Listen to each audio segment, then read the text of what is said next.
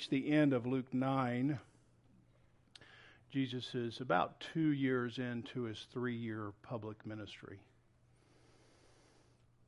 So there's one year left. And this Luke 9, as we'll see, is, is a kind of a turning point. So the first two years, Jesus obviously has to help people understand who he is, what he's about. And there's a lot of miracles and a lot of things that he does and says. And but most for the most part, he's he's gaining followers and he's gaining in popularity. And so you need to feel in this chapter the different movements that are taking place. It's like uh, I know some of you this month will jump in the ocean. and the great thing about the ocean is there's all kinds of movement. You're, you're standing there and a wave is trying to push you forward, but then you feel the undertow try to pull you back. And then in some oceans, you have a current that's trying to drag you down the beach. You've all been in that spot. And essentially, that, what, that's what's happening here. There's all kinds of currents and tows and waves that are happening here in Luke 9. So let me just show you a few. First, in Luke 9, chapter 1, I mean, verse 1, Jesus sends out the 12 disciples on their first missionary journey. So they'd been following Jesus. They sort of gotten enough information and being around Jesus to, for him to say, okay, guys, I'm going to send you out to these surrounding villages. And as we saw, their message had, had really reached the heart of the people. So that thousands of people come to lo- start looking for Jesus, which is where we get the feeding of the 5,000, which was really more like 20,000. And if you remember, that meeting wasn't like a picnic like you might see in a, a vacation Bible school or a children's uh, Bible. It's more like a political rally. So if you think about 20,000 people, they're hungry for leadership change. And they see Jesus' power. They see what he's proclaiming, and they say, He's, he's this person. And then Jesus in uh, 928, which we talked about last week, Jesus discloses his identity and power in the transfiguration in a very unique way. And Jesus understands all of this power and popularity. It's not actually pulling him to become the king of Israel, at least not in the way his disciples would say. Look with me at Luke 9:51. When the days drew near for Jesus to be taken up, he set his face to go to Jerusalem. That's like a marker in Luke. He's, he's been in the northern part of Galilee, which is pretty much friendly territory. But his popularity and his power is growing, but he knows his popularity and power are actually leading toward a cross. But that's not what his disciples think. And so he's having to adjust their expectations, and we'll see it throughout the rest of Luke but you can see it right here. The, the people following Jesus were captured, let's say, by a different current. They're standing in the same ocean with Jesus, but, but he feels the undertow to the cross, and they feel a wave. And what their goal is, is well, they've trusted in Jesus, and we're going to ride the Jesus wave. And because, like a surfer, we're going to get on top. And because he's coming in and we're like his next closest friends, people are going to see us. Oh, this is going to be awesome. The Jesus wave is breaking on shore. I'm one of those people who's going to catch the wave and I'm going to be on top. And the reason you know that, Luke 9:46, an argument broke out. Imagine this after the transfiguration. An argument broke out and arose among the disciples as to which one of them I mean, this is so painful, isn't it? Who's going to be the greatest? I mean, all 12 of us are paddling, and we're going to all look like we're catching this wave, but I want to make sure I'm up on top. I want to make sure, I mean, I'm riding the Jesus wave. I'm not going to be here without Jesus, but I'm going to get on top so everybody notices me. And I don't want any of you 12 taking my spot. They believed in Jesus, they believed he was creating a wave of change, but they wanted to use that to ride, ride to their own personal power, to their own personal popularity. It's, it's a mighty temptation today to follow Jesus really as a way to use Jesus, to, to get the things you want to make sure you're noticed, to make sure you're on top of everything. Again, we see it in another example, chapter 9, verse 51.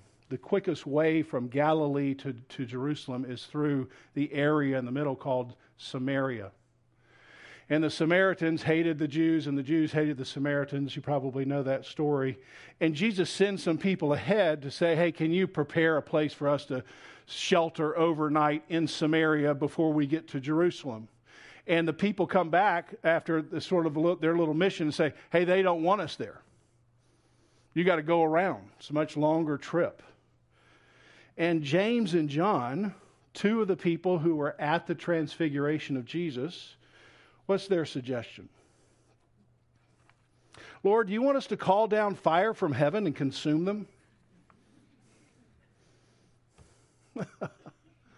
I mean, what if you're Jesus, what are you thinking?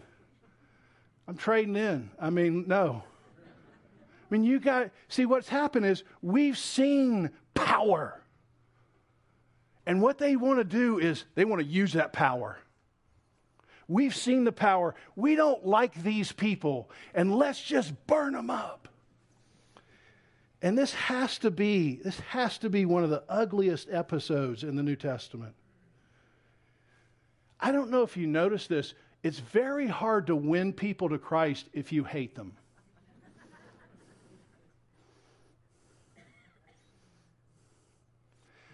Think about it. Is there a group that you hate?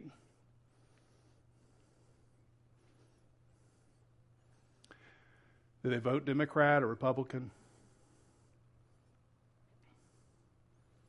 Do they have some different orientation than you do? And somewhere in your heart, you just feel like these people, if we could just burn these people up, then we could go on about our lives. Is that, see, you see how easy that is to get into your heart?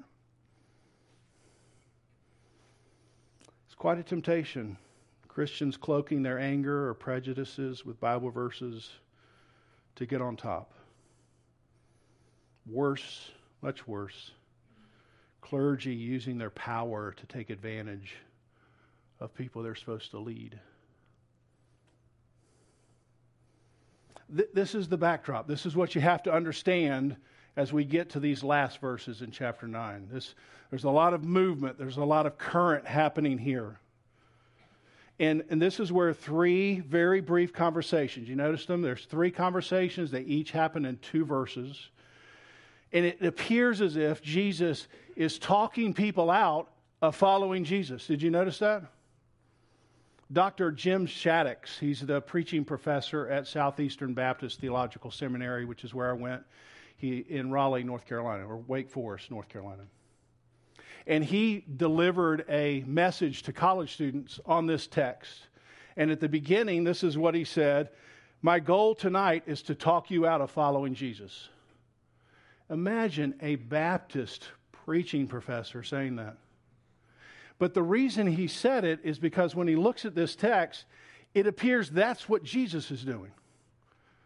It seems like people want to come and follow Jesus. I mean, they two of them say, "I'm going to follow you," and and he gives a harsh answer like, "Hey, you might want to reconsider." Not sure what you think you're asking, but I think it's different than what I'm going to be asking for followers. And so here's how I'd like to approach these three conversations this morning. I'd like to say it this way you might want to reconsider following Jesus if.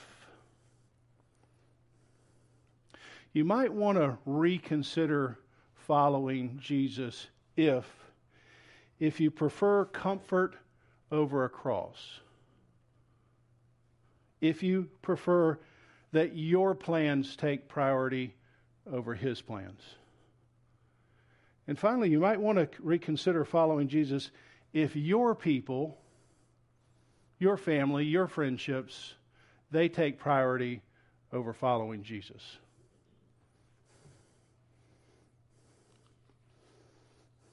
Number one, you might want to reconsider following Jesus if you prefer comfort over a cross.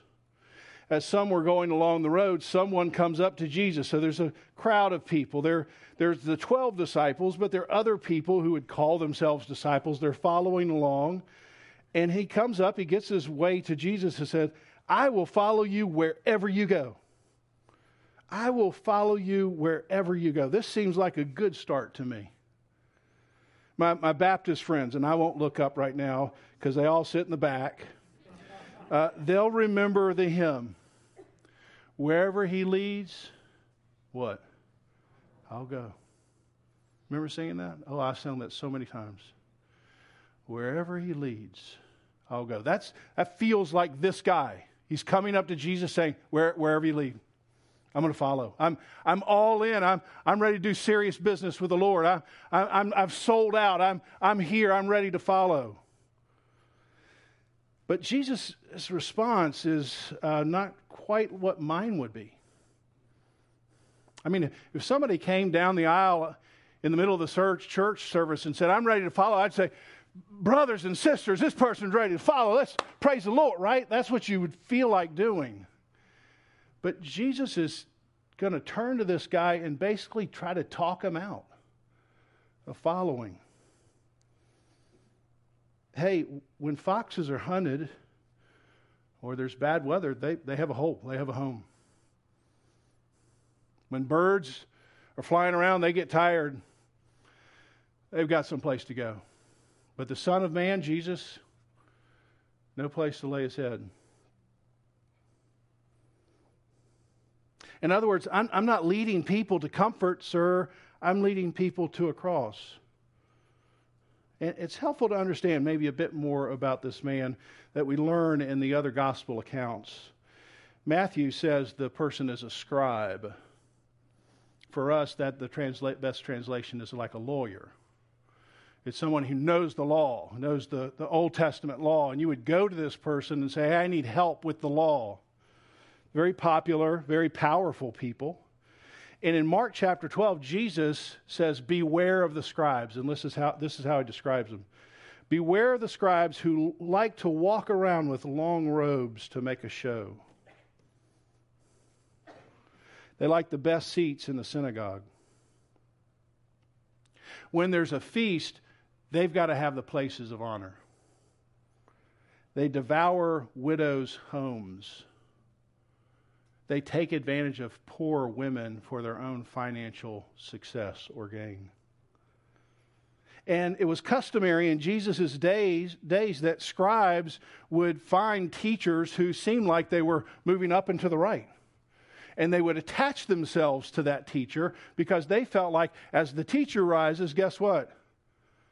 I rise too and they would come around these different scribes. And of course, these scribes are seeing Jesus saying, Hey, nobody can gr- get a crowd like this.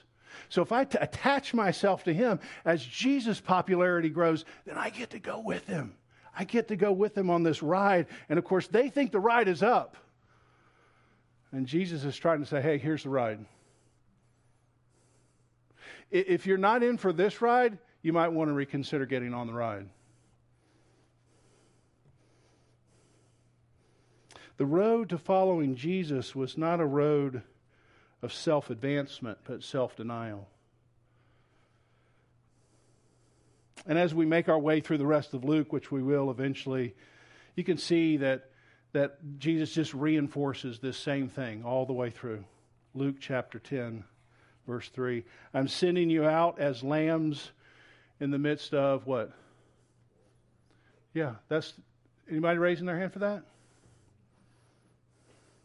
See, you don't get a place of honor at a feast if you're a lamb. You are the feast. See, that's a totally different seat, is it not? You can have the seat of honor, or you can be the, be the person that's consumed.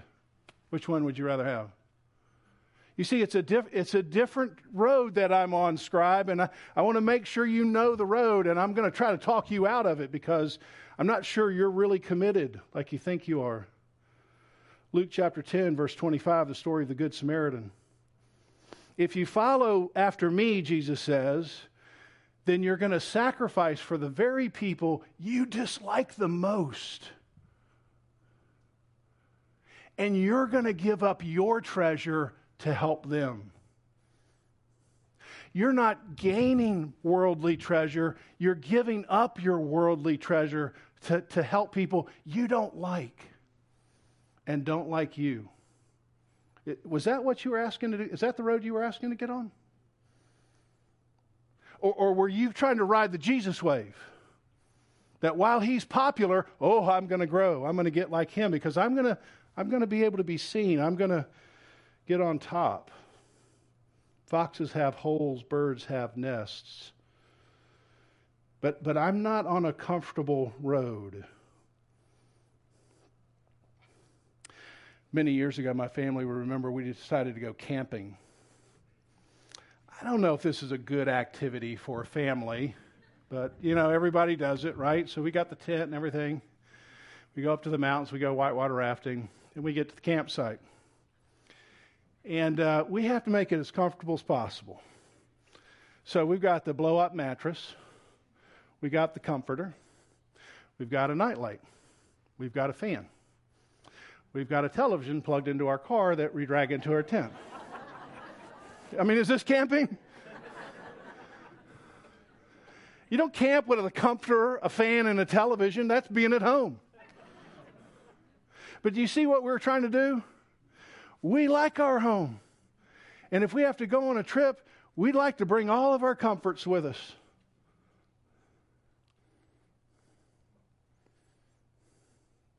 You can't do that if you're going to follow Jesus.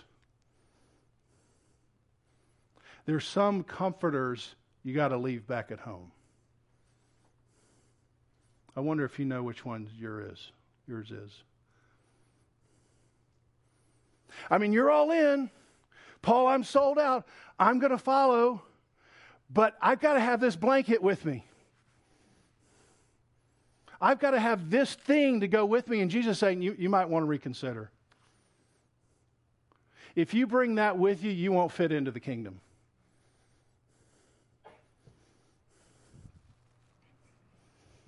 See, see, it's getting serious now for Jesus.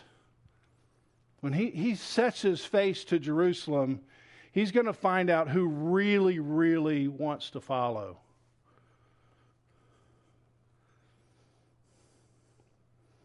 Secondly, you might want to reconsider following Jesus if your plans take priority. To another, he said, Follow me. So Jesus is now in this same crowd and he sees somebody and says, Hey, you, follow me. What, what a great invitation. What a great invitation. Here's how the man responds. Uh, first, first, circle that. Lord, let me first go and bury my father.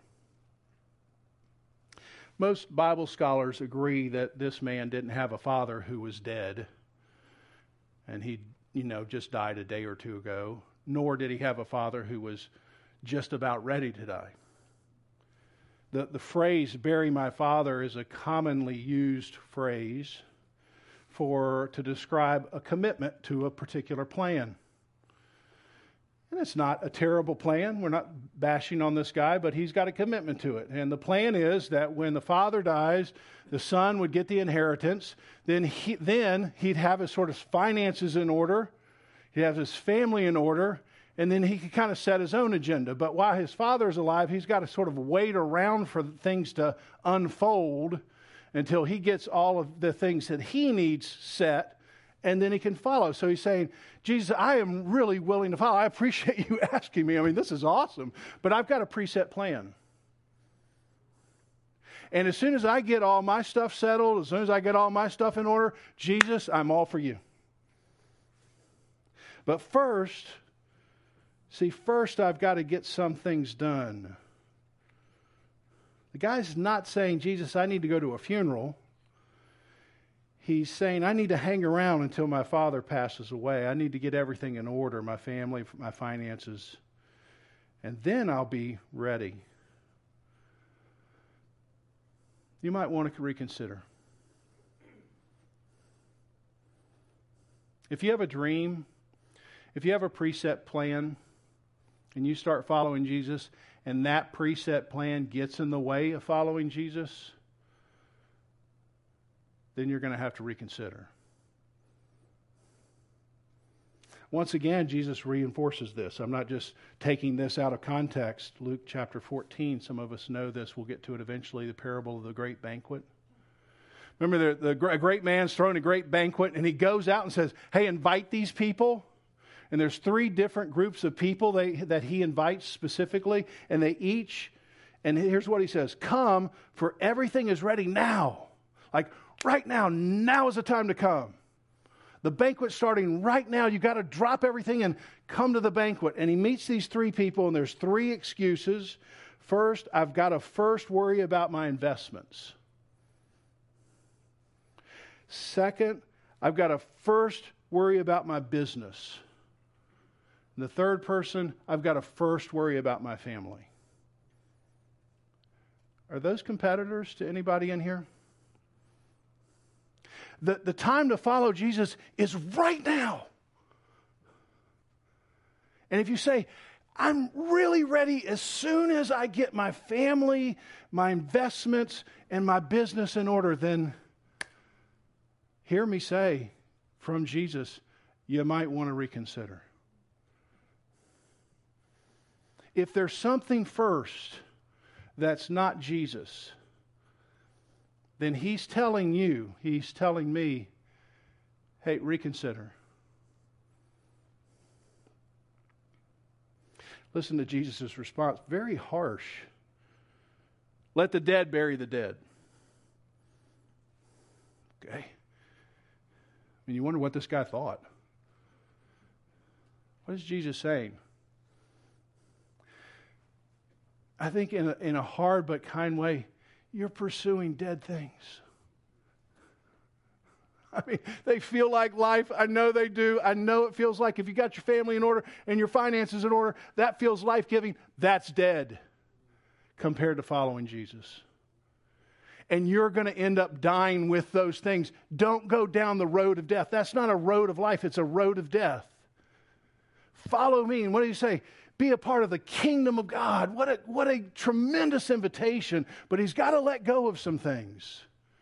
He's got to let go of a preset plan that he had in his mind. This is the way my life must work out. When you find Jesus, he has another way for your life to work out, and that's the best way. And every other dream that we have, it's a way to death, not to life.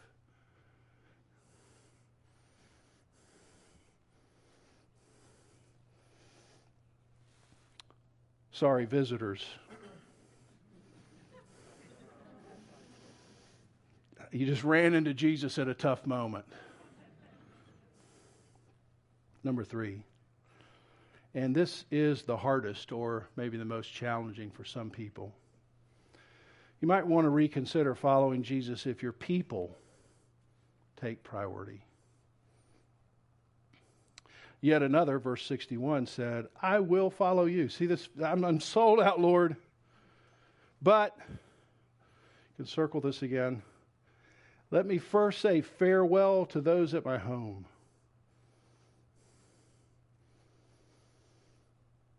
On the surface, again, this doesn't appear unreasonable, with, with the exception of this first. You notice the second and the third guy, they, they both have a condition on following Jesus. I would say here you might want to reconsider following Jesus if you need to put a condition on your following. First, let me say farewell to those at my home. What is Jesus warning this man of? You, you know the warning. You go back home, your relationships, they have a powerful influence on your soul. And you might not come back. I mean, right now, I know you're sold out. but I just, I know Jesus knows things about you. He knows things about your soul, and he, and he knows there are comforters that you have, but there's people that you have that are like comforters, and, and they're going to have a massive gravitational pull on your soul. And if you get wrapped up into that, I'm afraid you're just not going to make it back. And so he uses a, just, Jesus, just master illustrator, using an agricultural illustration. Anyone who puts his hand to the plow and looks back, no, no one who puts his hand to the plow and looks back is fit for the kingdom of God.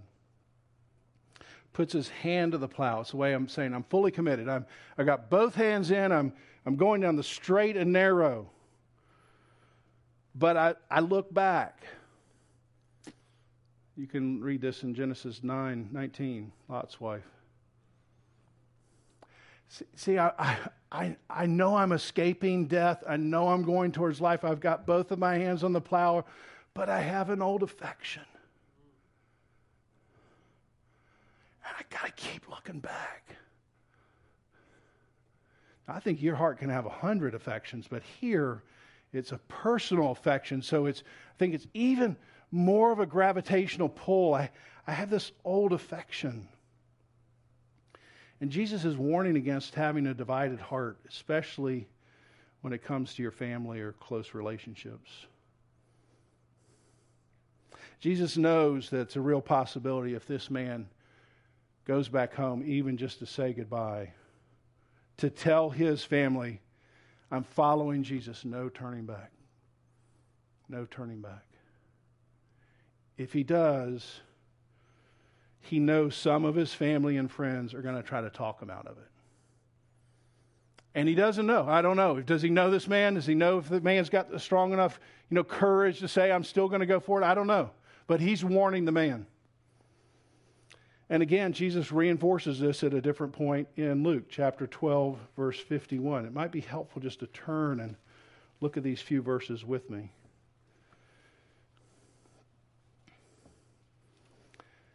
1251 Jesus, do you think that I've come to give peace on earth? Answer No. No. No, I tell you, but rather division. For from now on, in one house there will be five divided, three against two, two against three. They'll be divided father against son, or son against father, mother against daughter daughter against mother, mother in law, daughter in law. He's covering all the bases, all the family bases. That in a, in a family, if a couple of people start following Jesus, there's going to be some division. And it's going to be very hard for the people following to stay. It's going to just be very difficult. Jesus understands that. If you haven't read the book Pilgrim's Progress, just put it on your summer reading list. And especially if you have children, it's great just to read this to them. And it's about a young man whose name, name turns out to be Christian, who has a great burden on his back, which is sin. He meets an evangelist, and the evangelist tells him, You can get rid of the burden on your back if you follow Jesus. So the whole thing is just how Christian follows Jesus. The very, very first part of the book, he's fleeing from his hometown. Remember, remember the name of his hometown? The city of destruction. Such a great image. So this young man, he's fleeing. He's got a big burden on his back. He's fleeing the city of destruction. And this, uh, let me read what it says. He had not gone too far from his home when his wife and children came crying after him to come back. But he did not look back. See, your wife and your children Then his neighbors came out to see him run towards the door of eternal life. Some mocked, others threatened. Two neighbors were good runners and caught up to him. We're here to persuade you to return with us. And here's how Christian responds That can never be. Why don't you come along with me? His friend's response What? And leave all our friends in comfort behind? Yeah.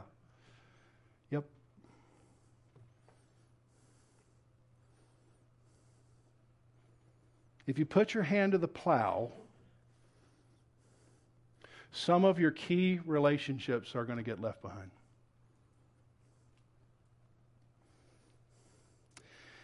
When I was doing Young Life, took kids to camp, and we would almost always meet at Longleaf Mall.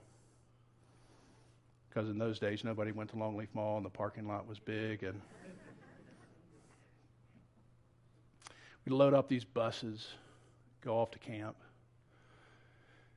and we come back. Usually drive overnight from when you get, get here in the morning. And you spend a week with these kids, and, and several of them really, you know, they saw Jesus for the first time. I remember the 17 year old boy that I'd been working with it in Hanover just the night before. He stood up in the last night, and, it, and it, we, call, we called it the say so. Let those who are redeemed by the Lord say so. So they, it, was a, it was like their very first step to say, I've decided to follow Jesus, no turning back. But you know, every leader in the room knows they're going to go home. And they're going to face this danger that Jesus is warning about. I, I couldn't help it. Can't, I can't go home with all these kids. After a week, I didn't want to go home with any of them, but don't tell them that. So this young man, 17, stood up. I, th- I think he really meant it, meant it. I don't think there, he thought he was fooling himself. He got off the bus. He was met by his brother and his friends who had beer, beer coolers packed in their truck, and they were all headed out to the beach, and they were there to pick him up. See, he's going to have a tough choice. That's a tough choice for a 17 year old young man to say, you know what? I can't go that way. That is very hard for someone to do. College students return home and tell their Christian parents, I, I've decided to follow Jesus. Parent says, Well, don't, don't take it too seriously. I mean, don't let it change your major. I mean, make sure you, you get into the business school. You, you see what's happening here? You see the tension? The parent has a preset plan. And the child understands the preset plan, but now they've got a new master. Oh, this is tough for a parent and child. And the child says, But I'm going a different way, mom, dad. He has a plan. And his plan takes priority, I'm sorry to say, mom and dad, over your plan for me. That's, that's very hard. You have friends that were used to you and your old worldly lifestyle. And now you find yourself, I don't, you're not agreeing with them. And, and, and I, this has happened. It might have happened to you. Well, then we just can't be friends anymore, your old friends say. It, that's hard. It's hard to lose your family. It's hard to lose your friends. I've seen this more often recently than I used to. You're a parent of a college student who returns home and they've decided not to follow Jesus.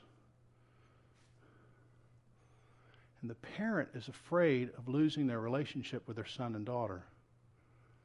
So they compromise their beliefs. these parents who sit up front and they sing the songs and they're all for Jesus, they get afraid because their son and daughter are now doing some things they don't really approve of, but I don't want to lose that relationship. So my, relationship with Jesus begins to erode, begins to weaken. Well, okay, I, I can see that. I mean, you're right. You feel that tension?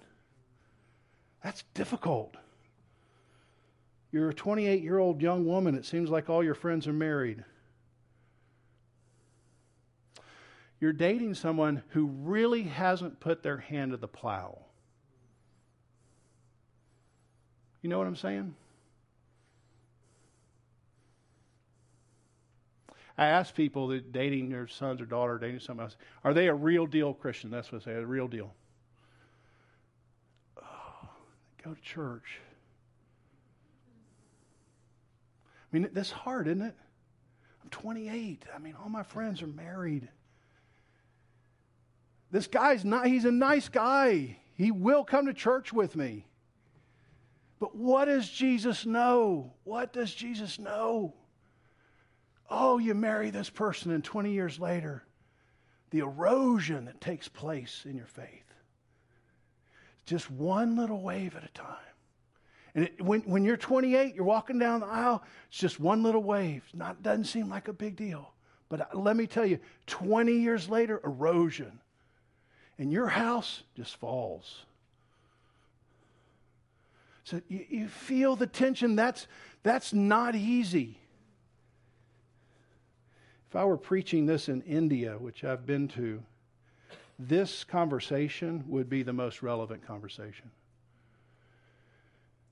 I spoke at a pastor's conference. Maybe there were 100 pastors and their wives there. And during the breaks, I would get a chance to talk to them through an interpreter. I'd just ask them their story. All the ones I can remember, both the pastor and his wife have come out of a Hindu background and their parents said, You can never come back home. You can't even come back to the village if you ever decide to follow Jesus.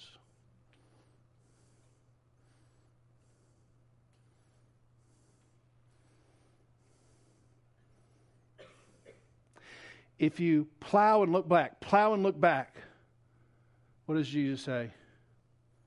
You're not going to fit.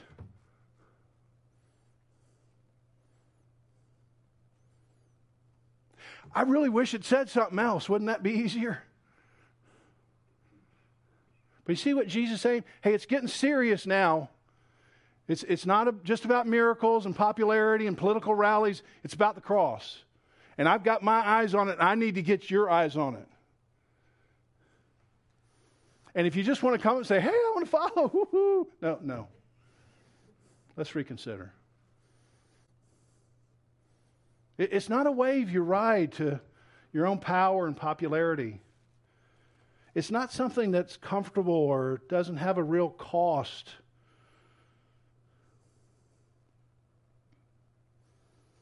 These three had a mistaken idea of what it meant to follow Jesus.